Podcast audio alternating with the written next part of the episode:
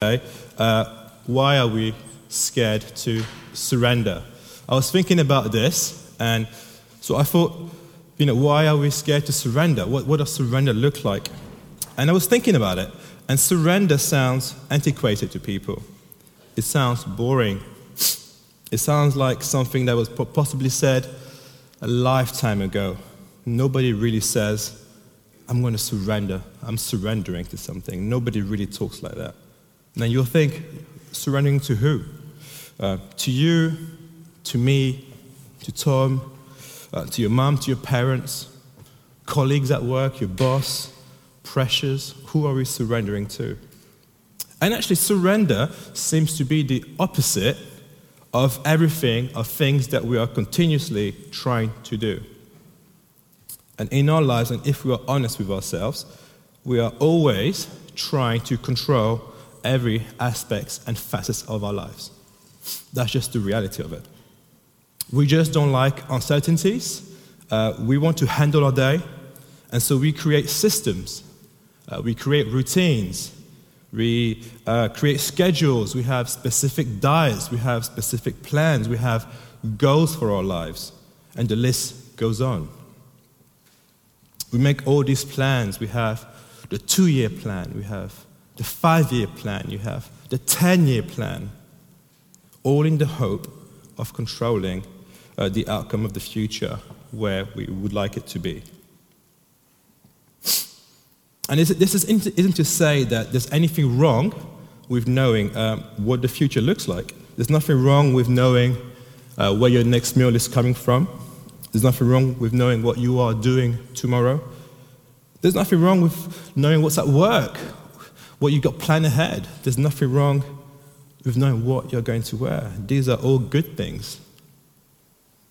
But within that, we must recognize that there are some things that are just going to be out of our control. And there are some things that we cannot control, and there's nothing we can do about it. And most of the time, if not always, when our plans, so the ones that we create ourselves, the system, the structures, don't pan out or, or go accordingly or how we envisage it, we tend to get stressed. Uh, we tend to become rude. We tend to become uh, snappy. We become disrespectful. We, we push people away. We become aggressive or annoyed just because we are not getting our own way. And so the question after this reading, I'm wondering, when I was reading this, this is what I was thinking. Um, what does it mean for us to surrender the lordship of our lives to the Lord? So, what does it mean for us to surrender the lordship of my life to the Lord? Letting go of my own way. And actually, in that, how do I react to unexpected situations when they turn up? How do we respond? How do you respond? And Tom said this to me when we were talking. He says, When plans change, that's a test of our faith. So, quote that. That's from the Reverend Tom. It's, it's, it's a specific, it's a brilliant quote. And I think, I'm a bit like you guys, right? Um, last Christmas, we all had plans. Yeah? We went to see our families, our friends, our, our loved ones. We all had plans. And then what happened? Christmas was cancelled. Well, it wasn't cancelled, but you know what I'm trying to say. It, our plans didn't pan out. You come with your family, chaos. You know, everything is in the air. But we adjusted, we adapted, and, and, and the unknown happened, and we just moved on, right? We just, we just kept on going. And even now, even today, there is still an uncertainty. There is an, an unknown about what could and possibly might happen. And so I wonder, knowing that this is the situation and the reality and the world we live in, what and how do we manage that? And so let me start reading uh, today's scripture passage because you're here thinking, Nick, where's the Bible in this? So let me just turn it right here. Uh, so we are reading from Luke 1, verses 26 to 38. If you have your Bible, you can follow with me. So it's Luke 1, verses 26 to 38. It will also be on the screen. And it says this the birth of Jesus foretold. In the six months of Elizabeth's pregnancy, God sent the angel Gabriel to Nazareth, a town in Galilee, to a virgin pledged to be married to a man named Joseph, a descendant of David. The virgin's name was Mary. The angel went to her and said, Greetings, you are highly favored, the Lord is with you. Mary was greatly troubled at his words and wondered what kind of greeting this might be. But the angel said to her, Do not be afraid, Mary. You have found favor with God. You will conceive and give birth to a son, and you are to call him Jesus. He will be great, and he will be called the Son of the Most High. The Lord God will give him the throne of his father David, and he will reign over Jacob's descendants forever. His kingdom will never end. How will this be? Mary asked, since I am a virgin. The angel answered, The Holy Spirit will come on you, and the power of the Most High will overshadow you. So the Holy One to be born will be called the Son of God. Even Elizabeth, your relative, is going to have a child in her old age and she was said to be unable to conceive is in her sixth month. For no word from God will ever fail. I am the Lord's servant, Mary answered. May your word to me be fulfilled. And then the angel left her. This is the word of the Lord. Thanks be to God. So when I was reading this, to me there were three things that stood out. Um, first, it was Mary and her confusion. Mary and her confusion. The second is, is the narrative, the discussion with Mary, the how question she asks, and, and, and, the, and the talk with Gabriel. And then the third was Mary and her surrender. These are the three things that really stood out to me when I was thinking about this. So let's look at the confusion.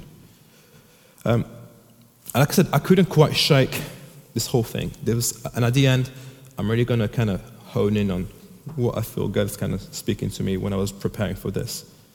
We, we read the verse 26 when the angel comes and he greets Mary.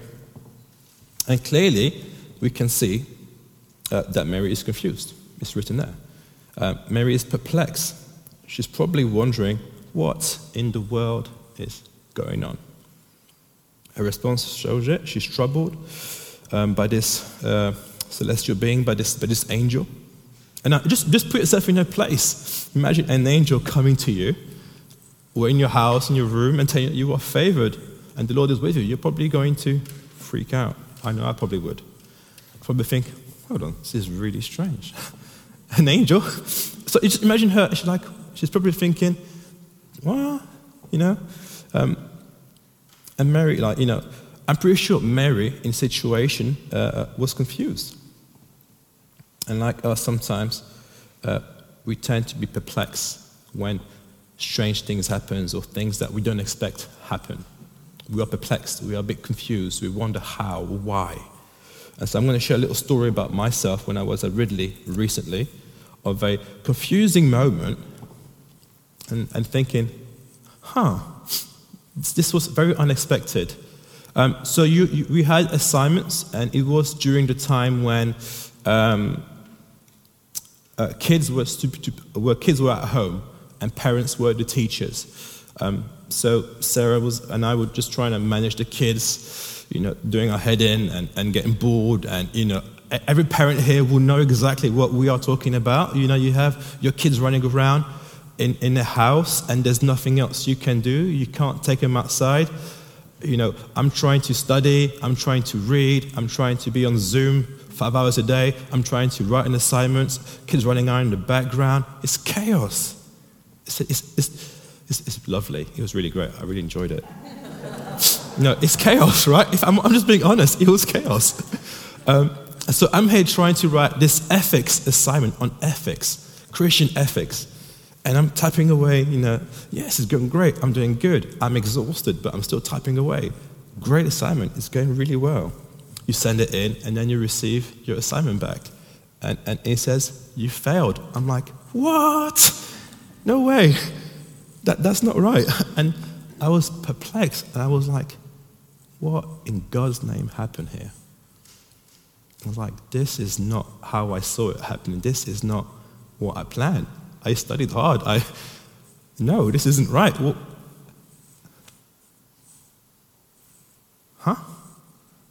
That was my reaction.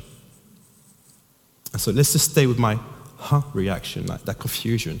And a bit like Mary, I was super confused. I was like, this is confused. And so we have the second part of this story where um, Mary and, and, and, Gabriel have a discussion. Um, Mary's confusion doesn't go away, it sticks with her, it still goes on. Um, and then the angel tells Mary what is happening. He tells her, um, Mary, it's okay. This is what God's favor looks like. Uh, don't be afraid, Mary. Even though you might not understand what's happening, don't be afraid. You have found favor. He tells God, he tells, not God, he tells Mary that God's favor is resting on her.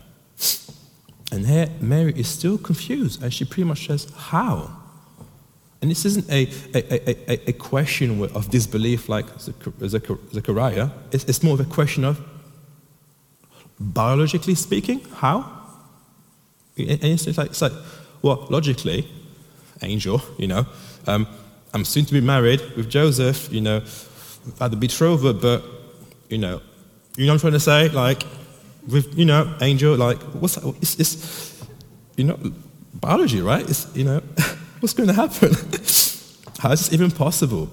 And so the angel tells her um, that God's shadow is going to overshadow her with, with his Holy Spirit. Um, that she's going to be essentially covered with a cloud, a cloud of glory, a cloud where uh, the manifestation of God will be with Mary. And this is the how. And so the angel tells her how it's going to happen. And so I asked my lecturer, How did I fail my assignment? And she was like, Well, I can clearly see, Nick, that actually in your assignment, it wasn't a case of you not uh, uh, uh, referencing your work, because you did.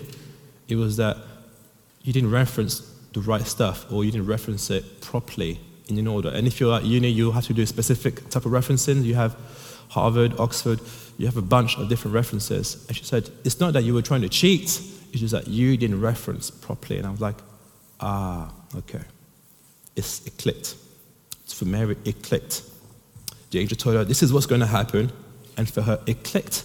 Just as for me, it clicked. And I was like, I understand what you are saying now.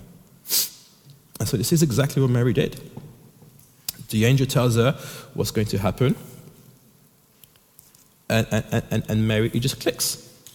And I think there's something important for us here as believers is that it's that we need to recognize that God's power and that God's presence and that God's glory is all around us and is within us. And we see with Mary here uh, that she's going to be overshadowed by the God's Holy Spirit. It's important that we recognize um, that God's presence, like I said, His glory is always and continuously around us. And when things don't go our way or when things go out of control, uh, we don't have to worry, we don't have to stress, and we don't have to beat ourselves up um, trying to recover it all. And we can be confident in God's power. We can rest in peace, uh, knowing that the Holy Spirit is dwelling and indwelling with, with us, that we have God's Holy Spirit, we have God's presence in us. And so we can be confident that within God and with God, we don't have to stress about the unknowns, that we don't have to panic about the tomorrows, that we don't have to lose our temper because things are not going our way. We can just be in God. And the third part is Mary's surrender. And so Mary's asking the how. Gabriel tells her, he tells about Elizabeth, he tells her about the Holy Spirit coming down. And we come to this bit, and this is where it really, really stuck for me. Verses 38 onwards. And let me ask a question Is it fair to say that before Mary had encountered the angel Gabriel, she had her own plans? The reality is yes, she probably did. She probably had ideas about what was going to happen in her immediate future.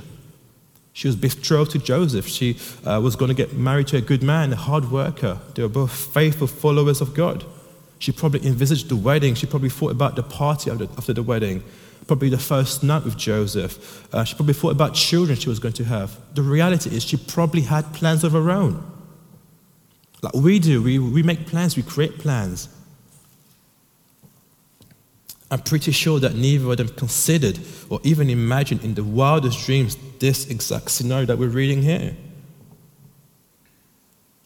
I think it's fair to say, um, even more, that she couldn't have imagined that once she given birth to Jesus, she would have to flee to Egypt.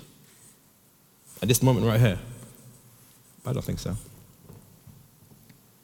I'm pretty sure that when the angel told her that Jesus was going to uh, be Jacob's descendant, sit on his throne forever, she couldn't have imagined Jesus dying on the cross and excruciating death. She couldn't have imagined that he would rise three days later. It wasn't in her plans. She couldn't have imagined that. That wasn't her plans. We have plans, but when God kicks in and when God comes knocking, what do we do with that? For Mary, all these unknowns didn't matter. And I was taken aback by her response. All the unknowns didn't matter. She didn't care for the unknowns. She didn't ask like we do uh, for clarity. She didn't ask, hey, hey, Gabriel, tell me, what's going to happen two years after I give birth? What's going to happen tomorrow? Like, where, where am I going to live? Like, what's, what's going to happen? Give me certainties. Give me uh, complete execution and details. I want specifics. Come on, Gabriel. No. She didn't ask for this intricate specifics. And she just said, in verse 38, I am the Lord's servant. I am his handmaiden. And once she understood that, she didn't debate with master and just accepted what was said. As soon as she realized this was being ordained by God, she said, Yes, Lord. Mary, in her quiet submission and complete reverence, expresses complete obedience and complete surrender. She says, I am the Lord's servant. I am the Lord's servant. What a sentence. It's so simple, but what a sentence. I am yours, Lord. Do as you wish. I am yours. Complete surrender. Complete surrender of her plans, complete surrender of the future, complete letting go of everything, and just handing over to God. Says, Yes, Lord. What, yeah, let, let, let your will be done. Mary didn't even factor Joseph into this equation. She didn't even go, hey, Joseph, guess what, mate? Hey, Joseph, guess what? You know, there's an angel here, and, you know, you know, he's telling me these really weird things about I'm going to be pregnant. And, you know, we haven't been together, but, you know, I'm not cheating on you. It's just, no, she didn't even factor Joseph in. She didn't, it didn't, it didn't factor in. And I think sometimes when we read this, we, we forget this one thing, right? That it took so much trust in the Lord for, for, for, for this. Because uh, when Mary agreed to be, maybe to be pregnant, you have to remember that it would have been seen as suspicious for her to be a woman who's pregnant out of wedlock. There would have been the death penalty still hanging around. Being pregnant could mean death for her. Well, we read in Matthew that Joseph was minding to divorce her. So she would have been divorced. She would have been shunned. She would have been kicked out of her home. Of her home. There are all these things that were in the background at play. But Mary identified herself with sinners by um, uh, um, maybe being looked at out of, wedlock, being pregnant out of wedlock, so that God's purpose could be fulfilled in her. She just said, Yes, Lord.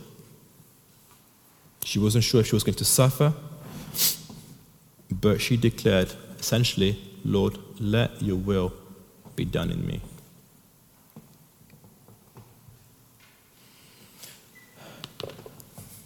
I wonder then, as I kind of come to my conclusion, this Mary, this woman who had no idea what was going to happen, most likely had her own plans. In complete surrender, became the mother of our Savior Jesus. For her, it was God's plan be done in her life. May God's purpose be done in her life. May God's will be done in her life. May God's calling be done in her life. And she responded with a yes, Lord. She responded with, I am your servant. Let it be done in me. And so as I end, I wonder, and I was challenged by this myself, I wonder when circumstances are unexpected, when things don't go our way, or when uh, uh, new things come up, or when situations arise, or when um, things are completely out of control. Like Mary, how often do we surrender it all and said, Yes, Lord, let your will be done in my life? so, as I end, I want to pray that God's calling on each one of us may be fulfilled in our lives. I want to pray that when God comes knocking, when God comes and with His will and, and His purposes for us, that our responses are that of Mary. That I am your servant, Lord. I want to pray that our attitudes, our hearts, our thoughts, our desires, our complete surrender, not needing to know what tomorrow looks like, because Jesus himself says tomorrow has enough worries of its own. You don't need to worry about that. But you need to worry about the promotion, what's happening in two years' time. But actually, can we truly say, Lord, I am your servant, let your will be done in my life? Lord, may your word be done in us. Lord, may your word be fulfilled in me. And so I just want to pray that uh, as I finish, that our hearts, our minds, our whole being is so inclined to me like Mary that we humbly come before you, Lord, and says, We are your servant, Lord. Let your word uh, be done in us. Amen.